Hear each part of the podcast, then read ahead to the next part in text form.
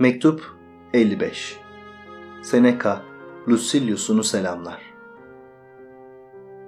Zevki en yüce mevkiye oturtanlar, iyiliğin algılanabilir olduğunu düşünürler. Bizse buna karşılık iyiliği ruha bağladığımız için onu zekayla kavranabilir diye düşünüyoruz. İyilik üstüne duyular karar verseydi hiçbir zevki geri çeviremezdik. Her birinde çünkü bir çekicilik, hoşa giden bir yan vardır ve hiçbir acıya isteyerek katlanamazdık. Çünkü hiçbir acı duyulara zarar vermemezlik edemez. Ayrıca zevklere çok düşkün olanlarla acıdan, her şeyden çok korkanlar kınanmayı hak etmeyecek olurlardı. Ama biz boğazına, zevkine düşkünleri, acıdan korktukları için yiğitçe hiçbir davranışa cesaret edemeyecekleri hor görüyoruz. İyi kötü üstüne hakem olarak duyularına boyun eğenler de ne bakıma günah işlerler. Onları arzu edilecek, kaçınılacak şeylerin hakemliğine siz getirmediniz miydi? Ama bu işe akıl önder doğal olarak. Nasıl akıl mutlu yaşam üstüne, erdem üstüne, şerefli şeyler üstüne karar veriyorsa, iyi ve kötü üstüne de yine o karar verir. Buna karşı olan insanlara gelince onlar en kötü bölüme daha iyi üstüne karar verme yetkisini tanımışlardır. İyi üstüne kararını verecek olan duyudur. Zayıf, körelmiş ve insanlarda hayvanlarda olduğundan daha ağır işleyen o duyu.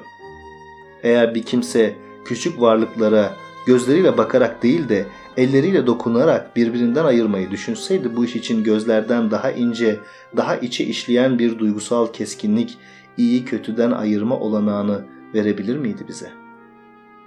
Görüyorsun ya, o kimse ne kadar gerçekten habersiz davranıyor.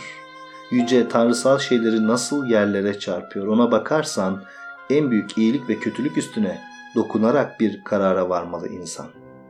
Neden diyorum bedenin güçlerini besleyip işletiyorsun. Doğa bu güçlerin daha büyüğünü vahşi hayvanlara bağışladı.